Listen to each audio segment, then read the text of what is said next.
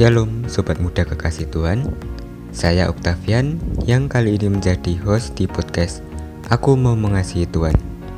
Tentu, Sobat Muda semua sudah sering mengikuti setiap episode dari podcast ini kan? Podcast yang dibuat oleh Wonogiri Student Revival atau WSR mengajak Sobat Muda semua untuk belajar mengasihi Tuhan.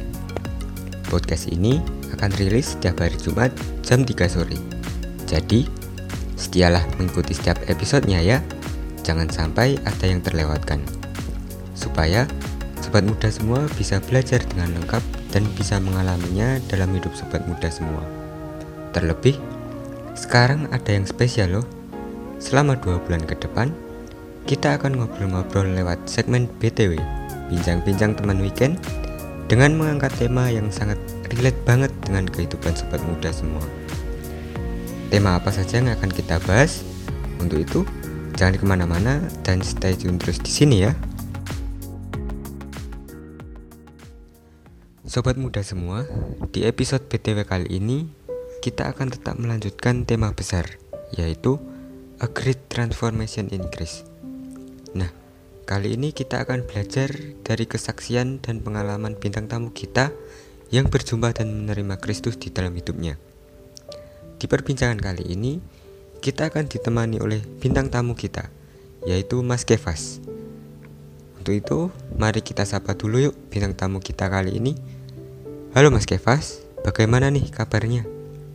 Halo Octavian. Ya, kabar saya ini baik Okta, puji Tuhan. Sobat muda semuanya, saya harap kabarnya juga baik ya. Kalau Octavian sendiri bagaimana kabarnya? Puji Tuhan, kabar saya juga baik Mas. Oke Mas, langsung saja. Tema episode BTW kali ini kan Only by His Grace. Kalau diartikan menjadi bahasa Indonesia, hanya oleh kasih karunia-Nya. Nah, saya penasaran nih Mas, apa yang membuat Mas Kefas kok memilih tema dengan judul ini? Oh ya. Alasan saya memilih tema ini ya. Ya alasannya simpel sih. Karena saya itu diselamatkan hanya oleh karena kasih karunia Tuhan.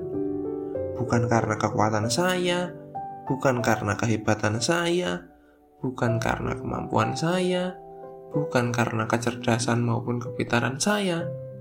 Hanya karena kasih karunia Tuhanlah saya itu dipilih dan diselamatkan. Jadi itu ya Mas alasannya. Kalau boleh nih Mas, Mas Kefas bisa nggak cerita tentang kehidupan Mas Kefas sebelum diselamatkan atau mengenal Kristus gitu? Oke siap. Ya jadi saya itu besar di keluarga besar itu yang beragama Kristen gitu. Tiap minggu pergi ke gereja, sekolah minggu juga saya itu diikutkan sama bapak ibu. Terus waktu SD itu saya kan sekolahnya tuh di sekolah Kristen gitu ya. Jadi lingkungan dan teman-teman saya itu ya Kristen gitu. Di sekolah juga diajarin kisah-kisah Alkitab, renungan juga tiap hari waktu di sekolah itu sebelum pelajaran.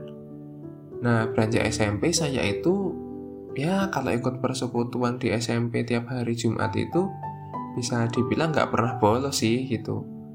Baca Alkitab juga sebenarnya sudah diajarin atau dilatih sama guru agama waktu SMP. Ya begitulah sampai di masa SMA. Ya masa-masa SMA awal gitu, saya juga rajin bersekutu atau ikut PDSK. Bahkan kelas 1 itu atau kelas 10 SMA itu saya dapat hadiah dari guru agama saya, karena kehadiran saya di PDSK itu 100%. Itu yang saya rasakan dan pikirkan adalah merasa keren gitu. Karena kalau dilihat-lihat ya, bagi saya itu lebih keren kayak gitu daripada anak-anak yang suka dulan-dulan atau bisa saya bilang nakal lah pada saat itu. Nah saya tuh ingin membuat diri saya itu dipandang orang lain itu sebagai orang yang benar, orang yang taat, orang yang baik, dan hal-hal yang bagus-bagus lain gitu. Jadi motif atau alasan saya melakukan hal-hal yang terkesan holy itu tadi ya, karena saya ingin dipandang sebagai Kefas yang baik oleh orang lain. Bukan karena saya sedang menaati Tuhan.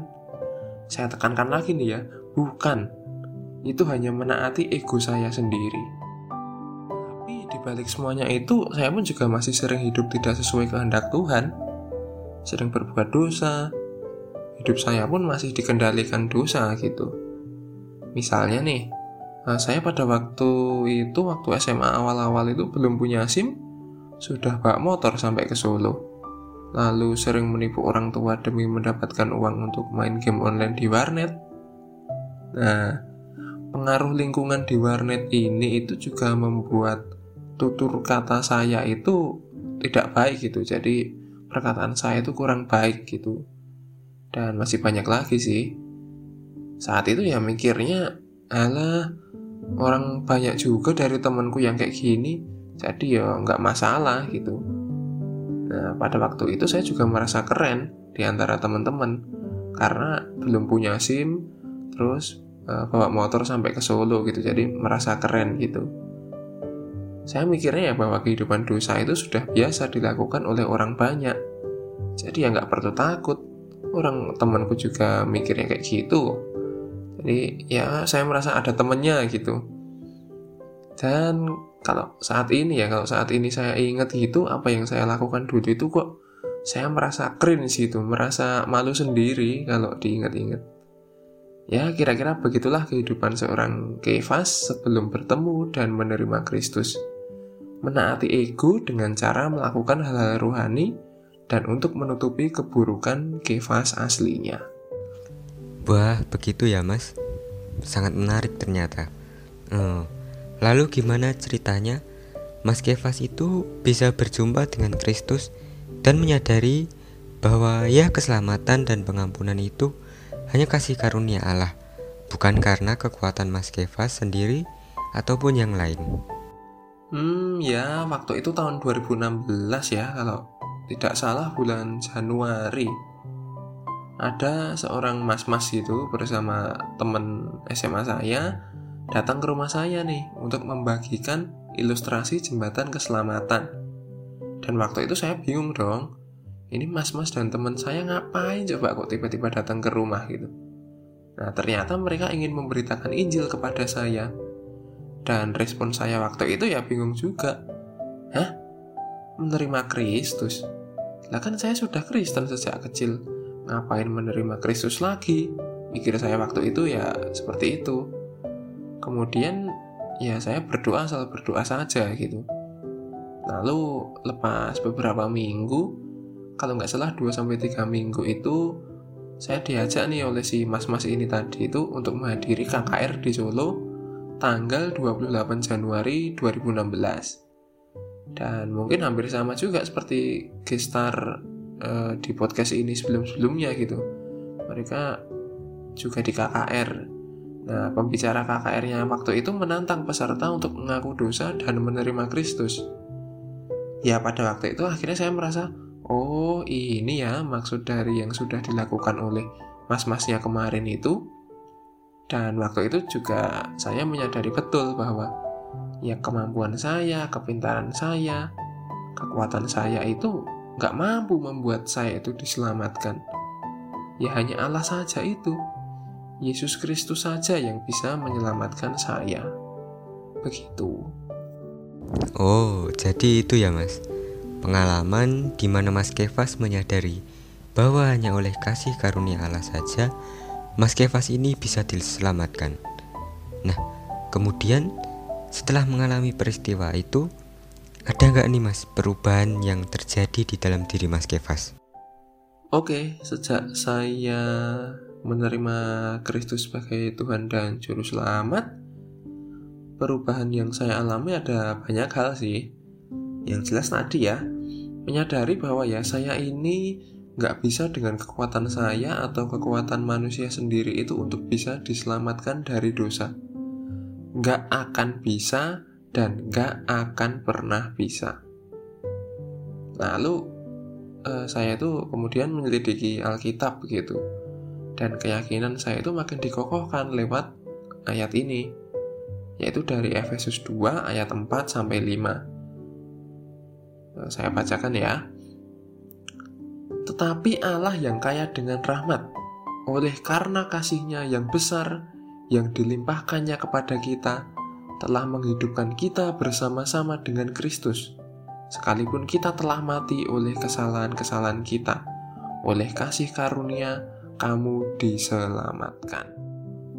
Dari ayat itu saya juga belajar bahwa kita dahulunya itu sudah mati karena pelanggaran-pelanggaran kita, dosa-dosa kita.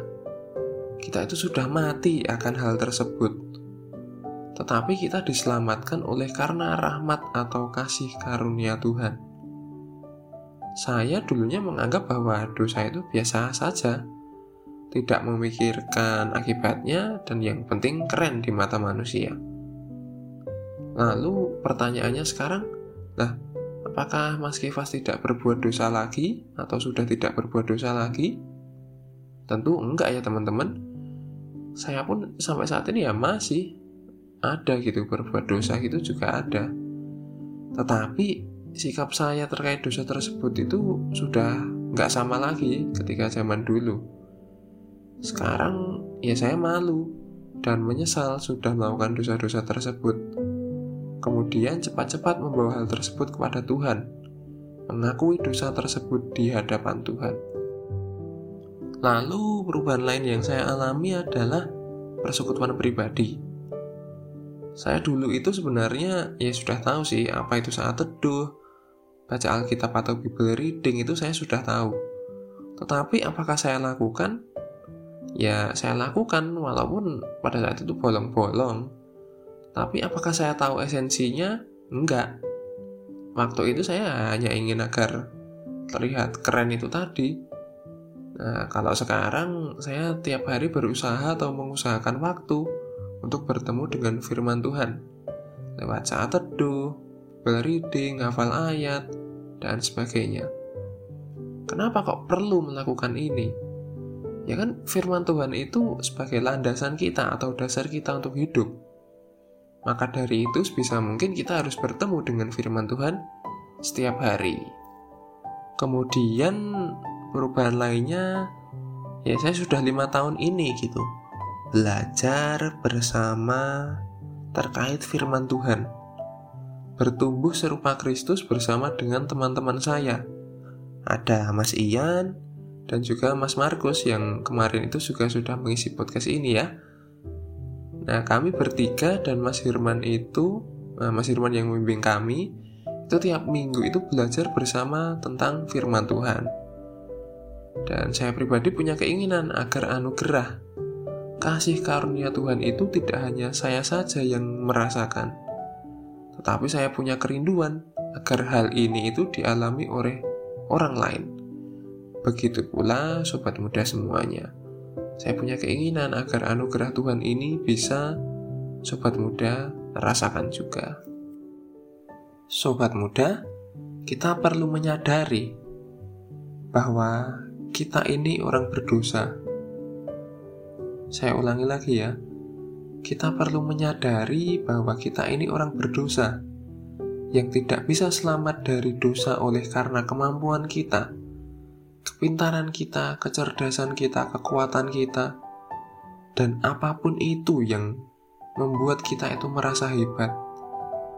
Itu semua tidak bisa menyelamatkan hidup kita, karena keselamatan datangnya hanya daripada Allah saja. Kasih karunia Allah itulah yang menyelamatkan kita dari dosa. Maka dari itu, apakah sobat muda semua sudah mengalami keselamatan yang dari Allah dan menerima Tuhan Yesus sebagai Tuhan dan Juru Selamat sobat muda secara pribadi? Nah, jika belum, maka saat ini juga mari putuskanlah dan berdoalah. Ambillah waktu untuk berdoa.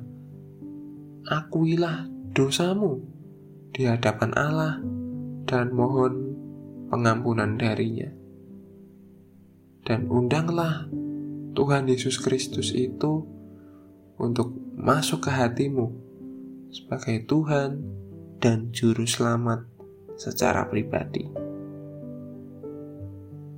Ya, saya rasa begitu ya sharing dari saya, Okta. Terima kasih Okta dan sobat muda semuanya. Tuhan Yesus memberkati.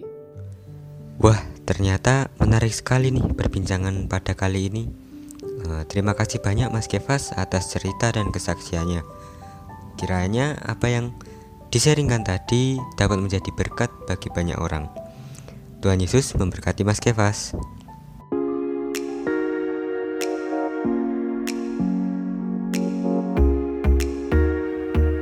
Sobat muda kekasih Tuhan, senang sekali ya hari ini kita bisa memperoleh penjelasan tentang tema-tema menarik dan sangat relate untuk sobat muda semua selama 2 bulan ke depan. Sobat muda jangan sampai terlewatkan untuk mendengar bincang-bincang teman weekend dalam rangkaian pembahasan A Great Transformation in Christ. Nah, khusus minggu depan kita akan membahas tentang Before and After Walking with You, yang pastinya seru untuk diikuti dan kita butuhkan banget. So, pasang alarm setiap Jumat jam 3 sore. Kepoin terus Instagram kami di @wisudenrevival dan kita bisa belajar bersama tiap minggunya. Nah, kalau ada sobat muda yang ingin berdiskusi, bertanya, memberi masukan, boleh loh sobat muda sampaikan kepada kami. Bisa lewat Instagram @wisudenrevival ataupun kontak ke WA pembimbing dan pengurus WSR. Oke, sekian podcast kali ini. Jangan lewatkan kelanjutannya di episode minggu depan ya. Tuhan Yesus memberkati.